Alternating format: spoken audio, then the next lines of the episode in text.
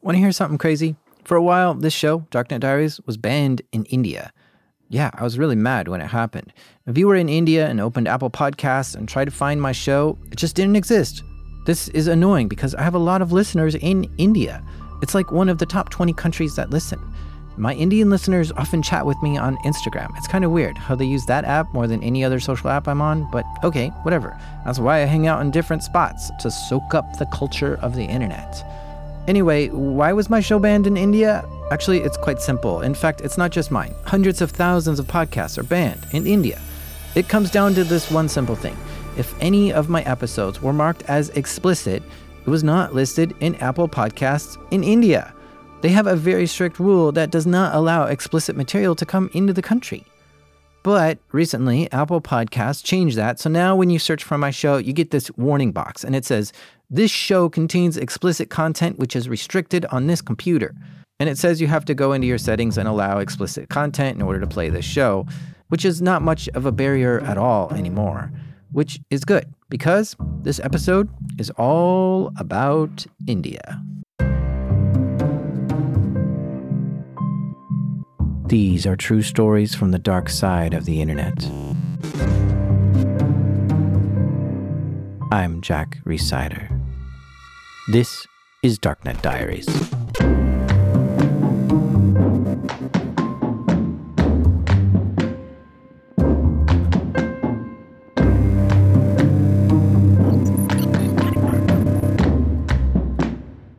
Actually, the heart of the story isn't about India. Let's get technical here. This is a story about Kashmir. Now, Kashmir is a region of land that exists between China and Pakistan and India.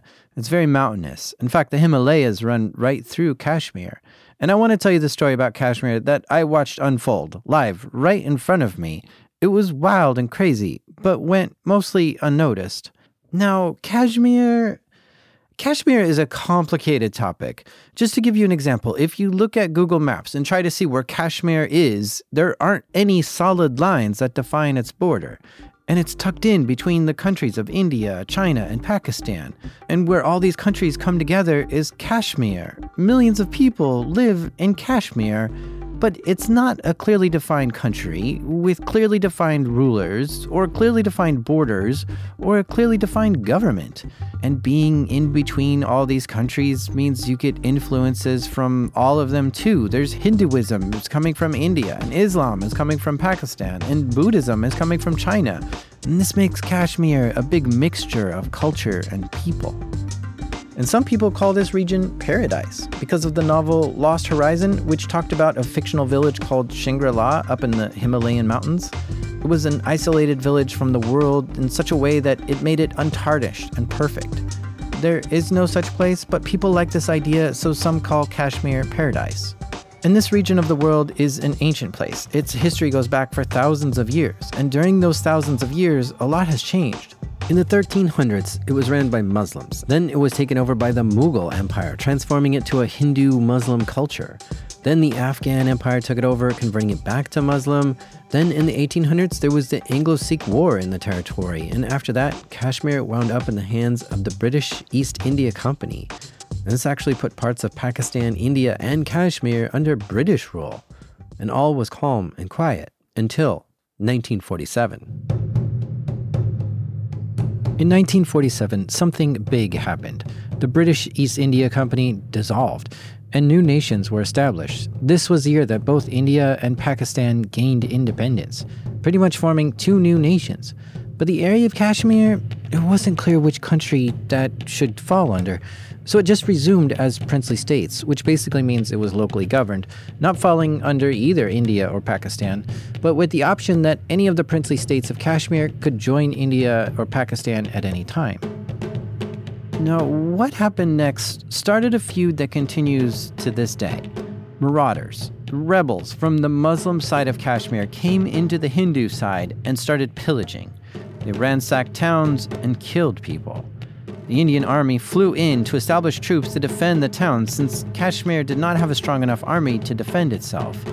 The battles were bloody and long and drawn out. The Indian soldiers would beat back the raiders, but they would just regroup and come back with more force, pushing the line forward. Then more Indian troops would be flown in, and this would push back the raiders once again. Now, at this point, Kashmir called for peace, and Pakistan agreed. But the battle waged on. See, the rebels weren't from the Pakistani military, they were from the Muslim side of Kashmir. So it was technically out of Pakistan's control.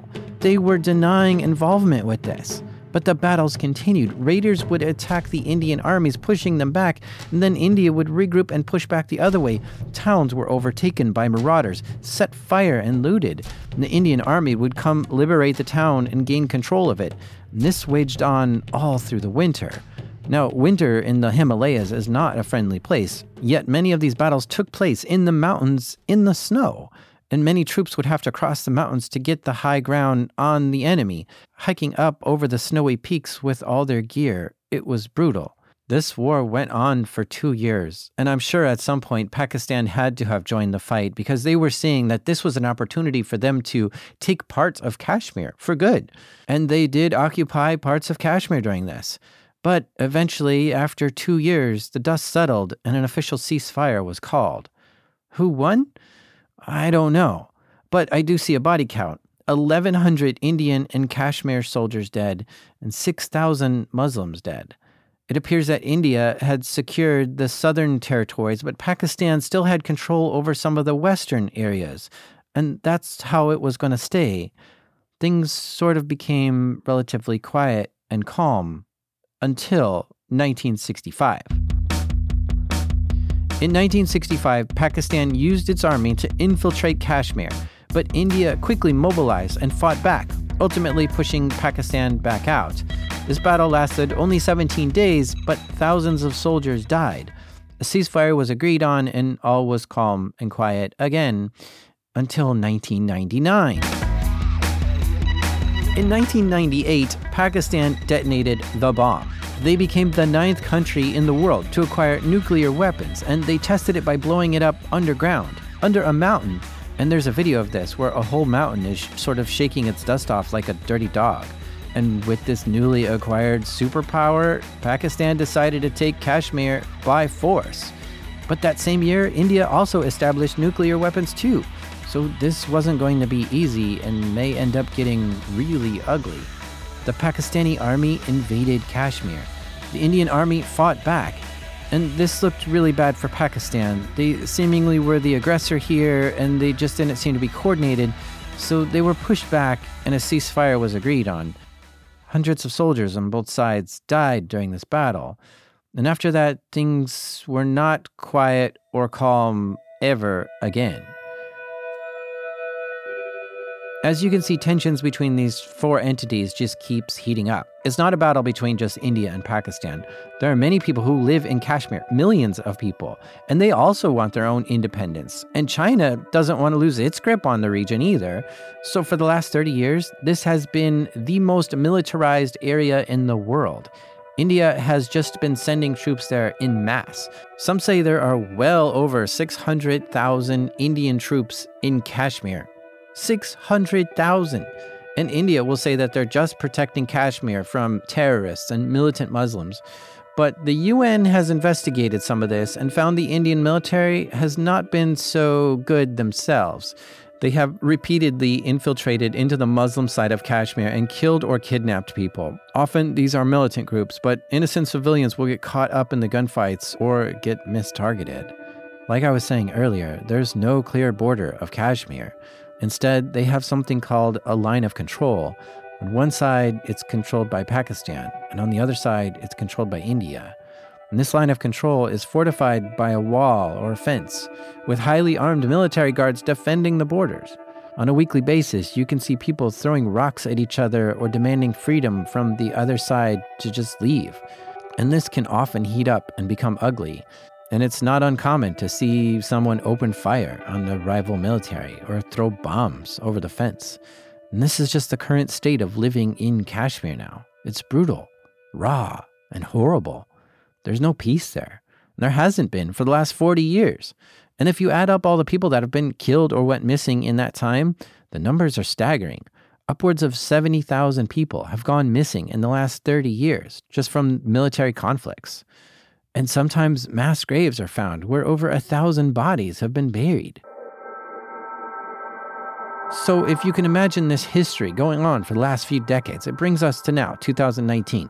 Kashmir still hasn't completely moved to either Pakistan or India rule. About half of Kashmir is under India law, and a third is under Pakistani law, and the rest is still locally governed, which makes it a very complicated region. And it's a contested territory, a, a PvP zone. And this is a region where there are ever present military soldiers standing ready in case the enemy comes in. And so in 2019, on February 14th, a convoy of Indian soldiers were traveling in a van going through Pulwama, one of the Indian controlled cities in Kashmir, when terror struck.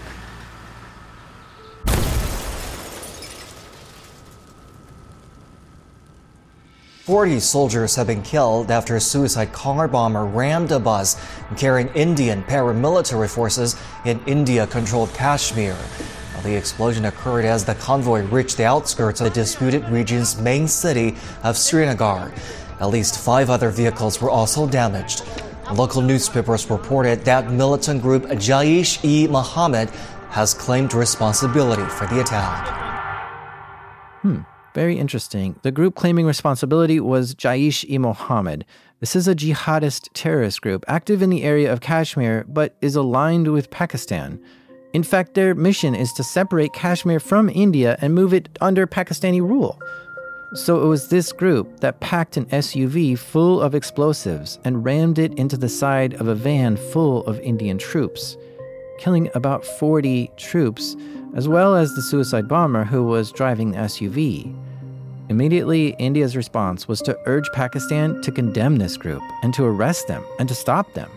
But Pakistan seemingly was quiet they didn't seem to do anything about this attack, which angered the people of India. And to help tell the rest of the story, I brought in two people from India. Is my voice clear?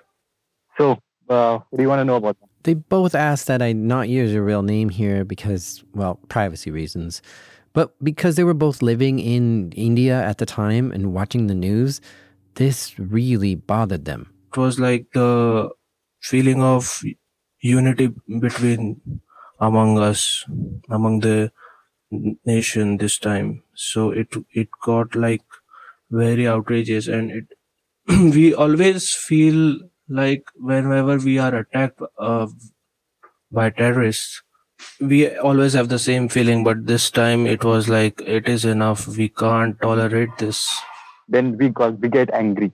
Okay after that what happened is we get we get a little bit angry. Not for the first time. I uh, for uh, like last 10 to 15 years of my life i've been uh, i'm attack on this attack there bomb blast in this hotel like taj hotel in mumbai and in markets soldiers are killed uh, uh, in their camps while they're sleeping and this is bad but when Pakistan is doing like these things again and again, like then we have to do something. We have to take some steps.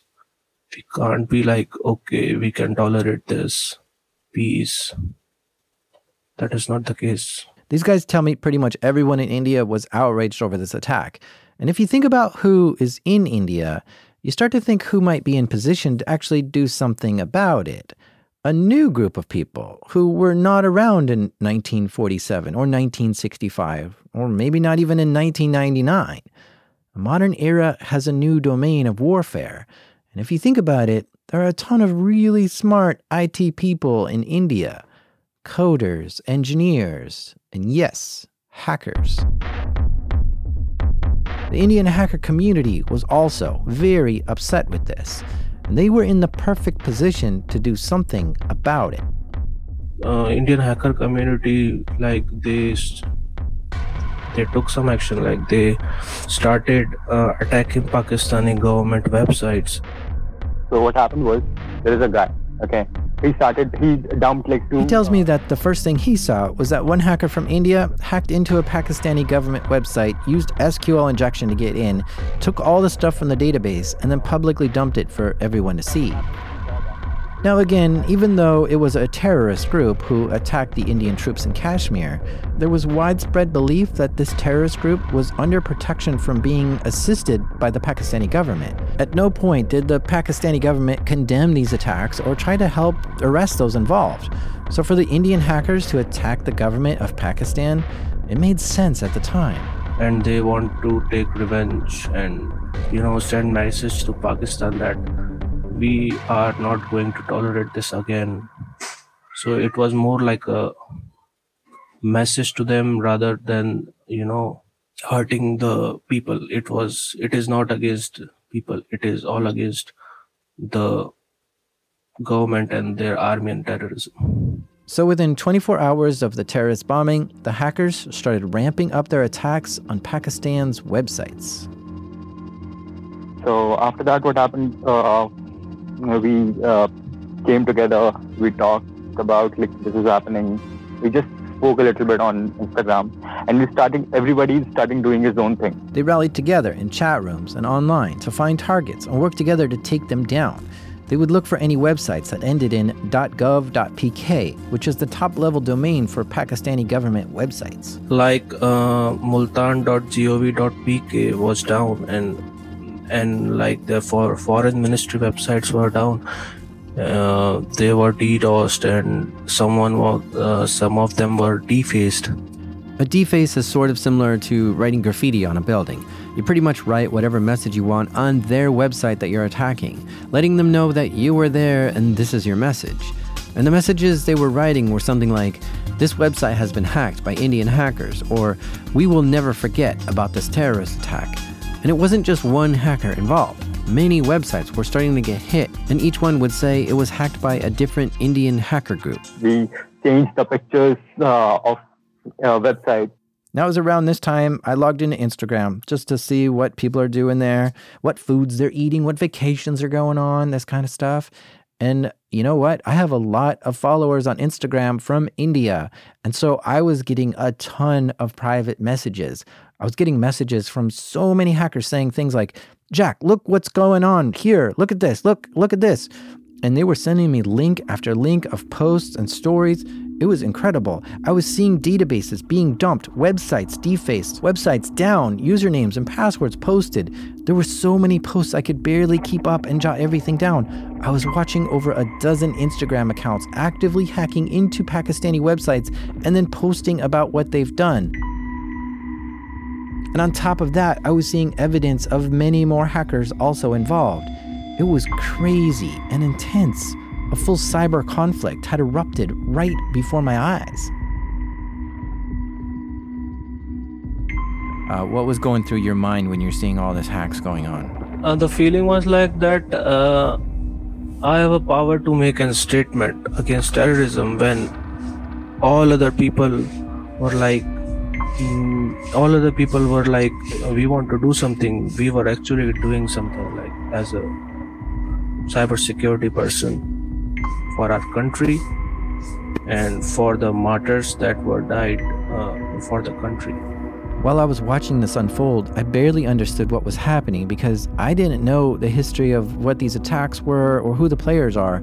I didn't even know what country the .gov.pk websites were affiliated to yet but it was fascinating to watch. Soon, I found the chat room of one of the hacking groups and joined it and sat and watched silently, but it was quiet, like too quiet.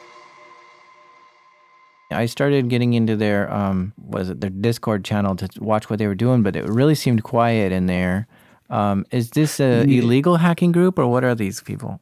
No, no, these all are like normal people, cybersecurity people. Mm, we don't uh, most of them might uh, not be believing in illegal things and doing illegal stuff and malicious stuff or to harm anybody. But this thing was so uh, frustrating that for the normal people that they can't do anything because attacks were happening again and again. And previous government did not take any uh, strict action against terrorism so it was the frustration in people who came out in the form of hacking uh, of cybersecurity people. I would say that they are not uh, like any malicious person or illegal hackers maybe one or two but most of them are like people Yeah, that's really fascinating. I didn't understand that. yeah because uh, in on the uh, on my account there were many many children and normal people who coming to me and saying that how can i help? Uh, anything i can do for you because you are doing a great job and i don't know how to hack please teach me hacking so i can contribute to this cause. And like it was patriotic and very uh, energetic at the same time. And yeah they were all normal people i just wanted to make a statement and you know fight against terrorism and the government who is supporting it Now, I promised my guests I wouldn't reveal their names or say who they are, but you can probably guess at this point that they had front row seats to all this or were involved somehow themselves. Because I don't like bringing experts on. I want to hear firsthand experiences, what went down.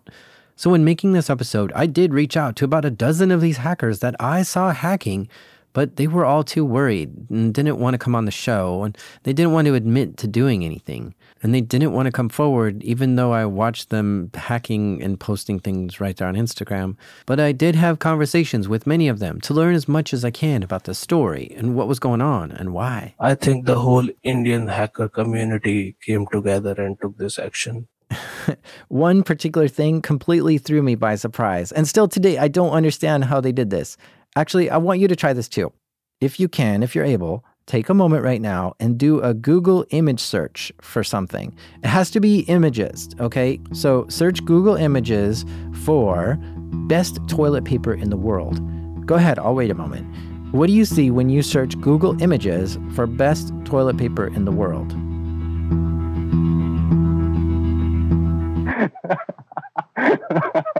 if you Google that, you will get Pakistan's, I think, flag and prime minister, the president. I think his his name on the his name on a toilet paper, his picture on a toilet paper, like Pakistani flag. Yeah, that's right. Somehow the hackers rigged the Google algorithm so that if you search Google Images for best toilet paper, it shows a picture of Pakistan's flag. And yes, you can still see that today, right now, if you look.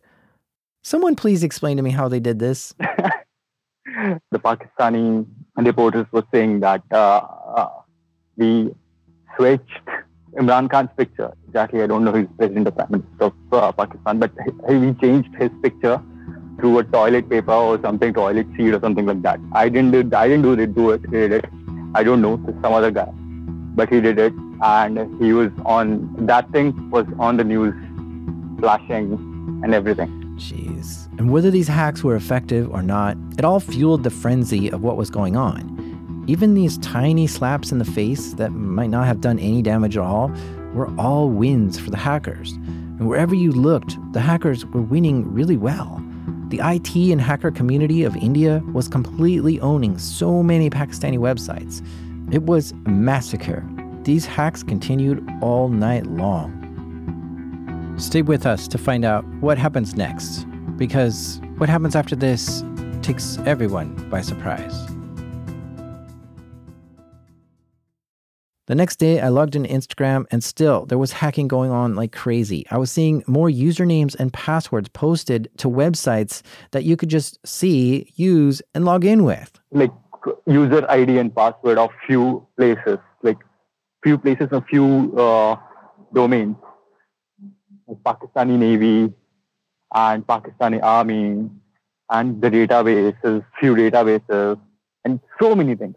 And now news articles and stories were coming out about these cyber attacks on Pakistan. बाज ना आया दफ्तर खारजा की website पर भारत की जानब से cyber हमले जारी हैं वजारत खारजा की वेबसाइट से वजीर आजम इमरान खान का प्रोफाइल भी उड़ा दिया yeah गया। it felt it felt very powerful that uh, we had a power in our hands normal people can do anything if they want and uh, we wanted to send a message directly to the pakistani government and we did. We appeared on their uh, news channels the top news channels that the websites were hacked by indian hackers.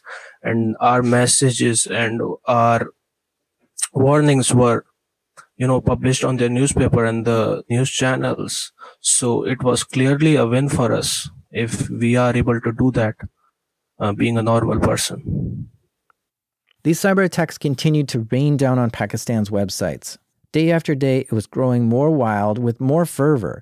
While a lot of people in India were cheering on these hackers to do something to retaliate, there were also a lot of people in India condemning these hackers, saying things like it's embarrassing to the country that hackers are defacing Pakistani websites and to let the government sort it out properly. But the cyber attacks were growing and starting to get more serious. There's few more people who is uh, who have experience on SCADA. Whoa, SCADA? This is getting pretty serious now. SCADA systems are industrial control systems.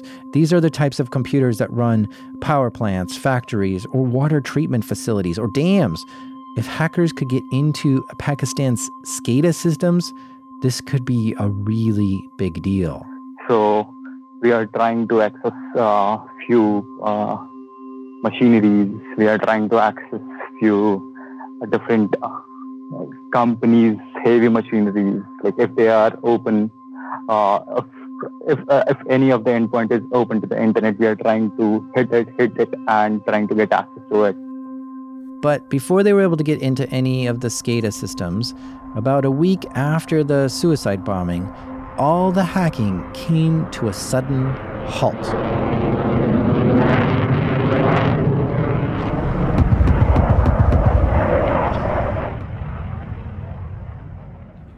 It's to India now. That country says it has destroyed a militant camp inside Pakistan in an overnight airstrike across the ceasefire border known as the Line of Control. Indian media is reporting some 200 casualties in the raid on the alleged camp in Balakot. Pakistan acknowledged that Indian military aircraft had violated its airspace but denied the reports of casualties.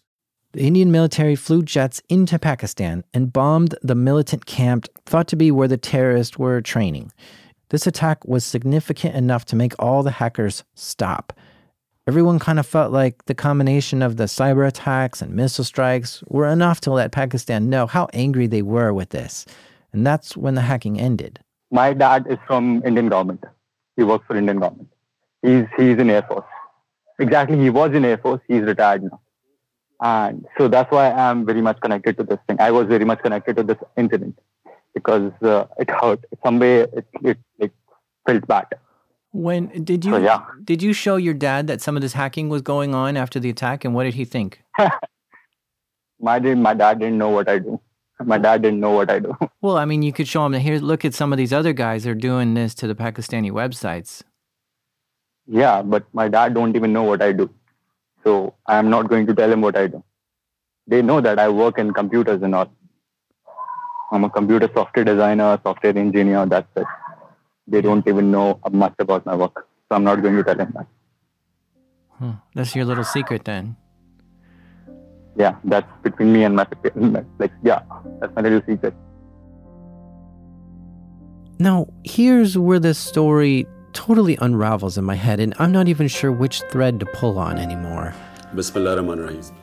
Chand Chandan pehle, Imran Khan, the Prime Minister of Pakistan, came out and said, quote, Pakistan is moving towards stability. Why would we do something like this? If you have any actionable intelligence that a Pakistani was involved in these terrorist attacks, give it to us. I guarantee you we will take action. Not because we're under pressure, but because the terrorists are acting as enemies of Pakistan. End quote. India decided to fly two more fighter jets over the line of control. I don't know what their mission was, but Pakistan was able to shoot down both planes and even captured one of the pilots. When the Pakistani army captured the pilot, they interviewed him. Here's what the pilot said. The officers of the Pakistani army have looked after me very well. They are thorough gentlemen, starting from the captain who rescued me from the mob and from his jawan, from his soldiers, and thereafter uh, the officers into the unit which I was taken to. This is what I would expect my army to behave as, and uh, I'm very impressed by the Pakistani army. Now, granted, this pilot gave this interview while he was captured, so who knows if he said this under duress. He was held for two days and then given back to India safely because of, quote, a gesture of peace. Now, honestly, if we step back for a second and listen to all this, we're only hearing the story from India's side and a little bit of the story from Pakistan's side. And even though this is a story about Kashmir, I feel like I'm ignoring Kashmir entirely. So I decided to call someone up who lives there. Hello. Hey, how's it going? Uh, it's okay. It's good. How are you? This is On. My name is On, and it's visible on Twitter He knows a ton about Kashmir and Pakistan. because I live here. My home is like six, seven hundred meters from the border. Well, the, you what the- border are you talking about? Are you talking about the line of uh, control, the line of or are you control. talking Yeah, about? the line of control? I am in Kashmir, so it's line of control. As I was saying earlier, some parts of Kashmir are controlled by Pakistan, and some parts are controlled by India. An lives on the Pakistan controlled side of Kashmir, just a few hundred meters away from the Indian controlled side. And he says being so close to the border means there's always violence looming. A few days ago, uh, India fired uh, some long range guns, and uh, there were six funerals from one home in a day. So, stuff like that is hard to process. And with time, it's part of the daily routine. Like every few months, this happens. And now, after Modi has been the prime minister, uh, this has increased a lot. Are you allowed to just walk across the line of control whenever you want? No. There's a uh, the area between uh, both forces. It's like a no man's land, but uh, there's uh, if you're crossing the border, uh, either side is going to shoot you. Hmm.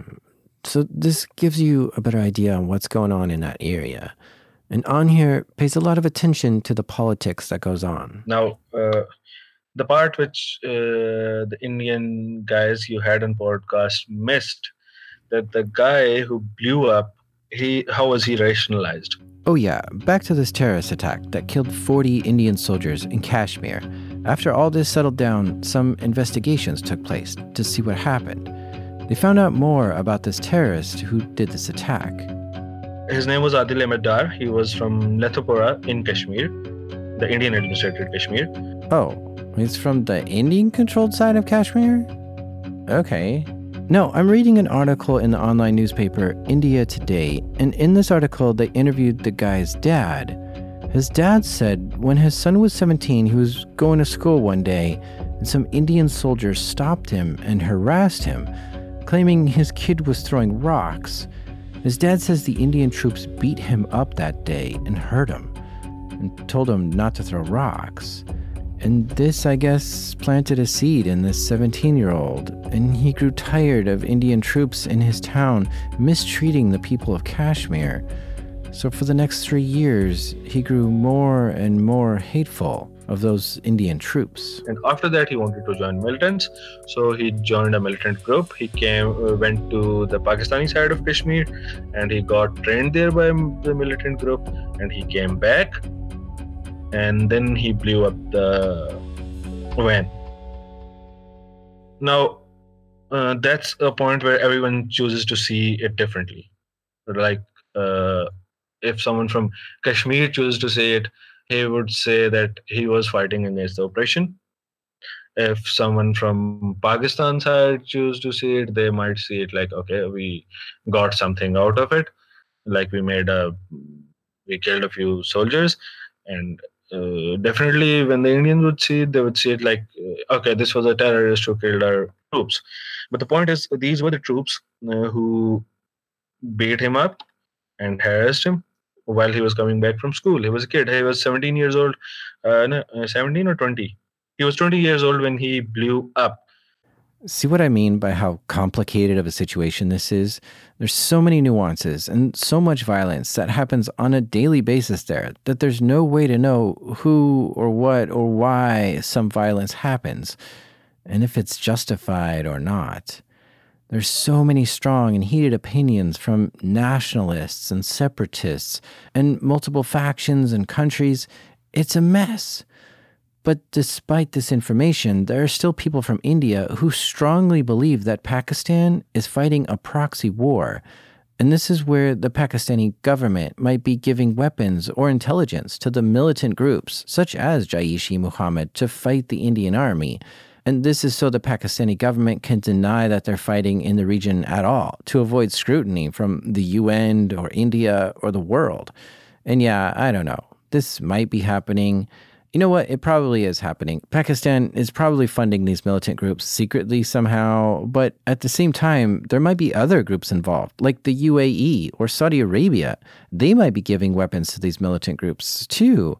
And that just complicates things even more, which I don't even want to get into that because I feel like we're getting away from the point of the story here, which is hacking. This is not a new thing. Uh, like hacking government websites or anything like that. This is not a new thing. It goes back to 2007 to 2013. This was happening on daily basis. Like every day you wake up, if you're in a IRC chat room of either side of the hackers, they're like, okay, this guy hacked our site. We are going to hack this site and this and this and this and this. This was a like regular thing. Mm, let me give you an example. An begins to send me links to many websites the New York Times, the Free Press Journal, CNBC, and The Guardian. The articles are very fascinating. Tit for tat hacking has absolutely been going back and forth between Pakistan and India for a decade now. And here's just some examples. When the Mumbai terrorist attack happened in 2008, Indian hackers DDoSed and defaced some of Pakistani government websites. In retaliation, a hacker group calling themselves the Pakistan Cyber Army defaced the website of the Indian oil and natural gas company shortly after. And years later, Indian hacktivists hit a Pakistani airport with ransomware. And they did this on Pakistan's Independence Day, which was also the anniversary of the Mumbai terrorist attack. Some security research firms have observed that some more serious hacks have originated from India and targeted companies in Pakistan. This included some sophisticated phishing attempts and malware being sent. It's unknown, but this could have been the work of the Indian military, but there's just no solid evidence of that. And then around the same time, there's been a series of hacks against Indian embassies, and these are email phishing attempts with nasty malware attached, and the malware calls back to IP addresses located in Pakistan. These attacks are also more sophisticated than what a typical hacker might try, and which makes some people think this might be the work of the Pakistani army. However, there's no proof of that either. And a few years back, a hacker group calling themselves the Pakistan Cyber Army hacked into the CBI, which is India's FBI, and this made a lot of news. And in 2015, some Pakistani hackers got control of the website nic.in. Now, this is a big deal because this website controls the entire domain registry for all websites ending in .in, which is India. These are the guys who manage the .in domain. And they were hacked by Pakistani hackers. If you control this website, you could theoretically have control over every website that ends in .in.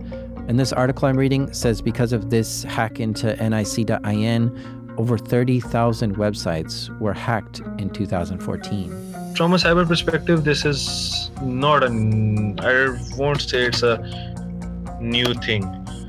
Like two days ago, uh, there was a guy who hacked BJP Delhi did you get that? Uh, did, did you listen, heard about that? Yeah, actually, I saw Elliot Alderson tweeting about this first. Some hackers defaced India's Legislative Assembly website. India's official party's website, and it was hacked. And who hacked this one?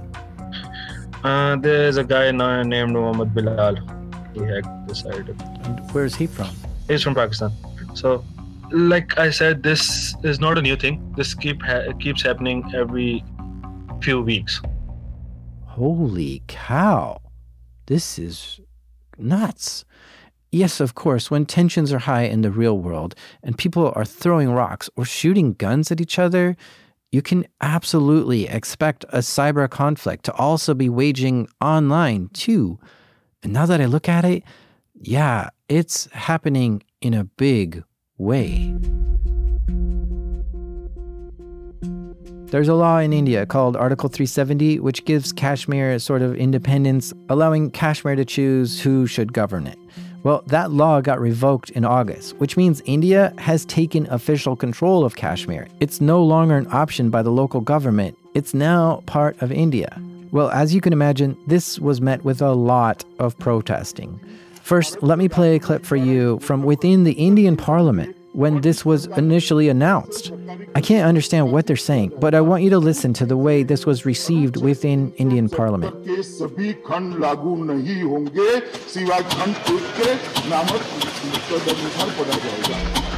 संविधान के समय समय पर संशोधित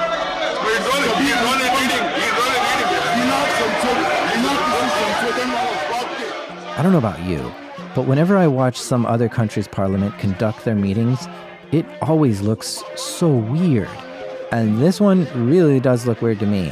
Half the room is clapping, but they don't clap with two hands. They clap by banging the desk with one hand. And the other half of the room is shouting, yelling, standing up, and screaming. It's madness, and you can't understand anyone. And this went on for a solid 40 minutes. Something historical has happened. Is not ordinary day to day functioning of the bills and passage. So far,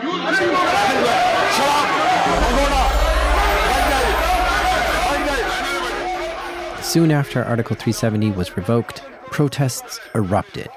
First, large crowds of people living in Kashmir took to the streets to protest, saying they want Kashmir to be free and independent.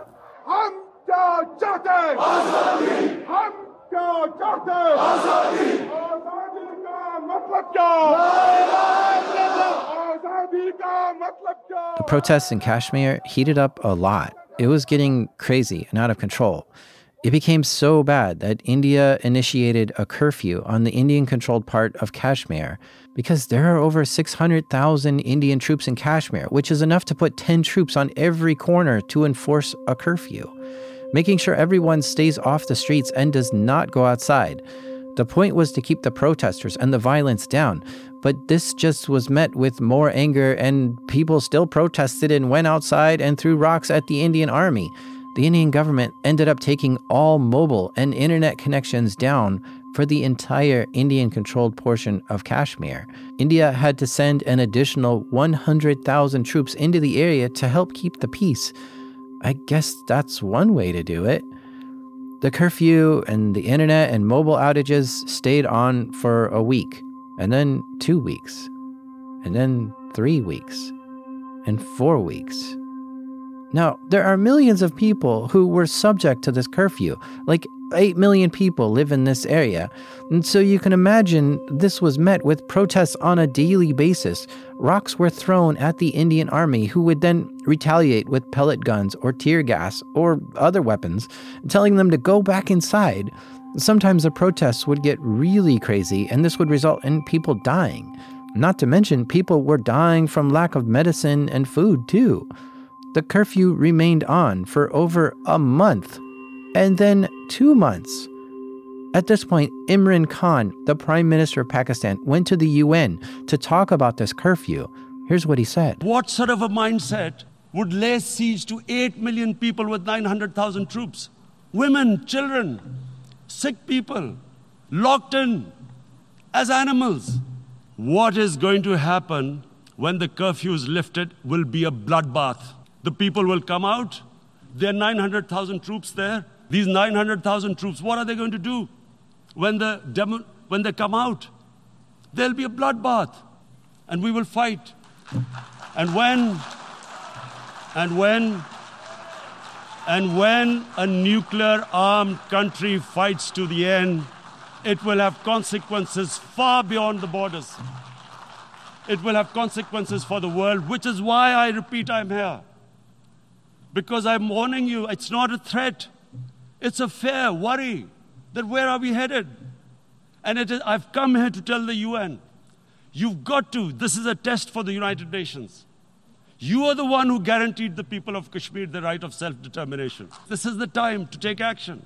And number one action must be that India must lift this inhuman curfew, which has lasted for 55 days. After three months of a curfew, India has started to lift just a little bit of the curfew now, allowing people to go outside for a little bit every day. Shops are now open for a few hours a day, but schools remain empty. It's not fully lifted even now, today. It's still very restricted. Mobile calling is restored, but the Indian government has still banned SMS text messages and internet is still down too. Even though I had someone who lives in Kashmir talk about life there, I still feel like this episode barely hears the voices of people from Kashmir. They've been fought over by two nuclear armed countries for a long time. And during that time, they haven't been treated well by either. It's like the old saying when two elephants fight, the thing that suffers the most is the grass. They deserve peace and freedom, not the constant sound of gunfire over their heads. And here they are, under a curfew set on them by the Indian government. Taking away internet from the people is not a good way to treat your own people. So, yeah, this region of the world, I don't know. It's a flashpoint. Tensions have been high here for the last 90 days, for sure. But it's been high for this whole year. And even before that, the tensions have been high for the last 30 years. And before that, it just keeps going and going for thousands of years. And when tensions are this high, hackers will take action into their own hands and do what they know how to do use a computer to get into things that they aren't supposed to get into and cause damage and destruction. And this is a way to protest, and it shows how angry you are. And now I'm tuned into this. So I'll be watching to see what unfolds between Pakistan, India, and Kashmir.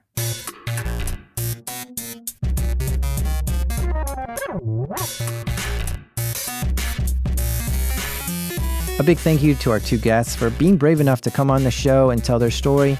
The world is changing. You have the power to change it. So do the right thing. This show is made by me, your friendly IRC op, Jack Rhysider. Sound design this episode was by Andrew Merriweather, and editing help from Damien. Our theme music is by Breakmaster Cylinder, who wants me to tell you it's a car part. And even though my apps suddenly close and I start hearing strange clicking noises on my phone every time I say it, this is Darknet Diaries.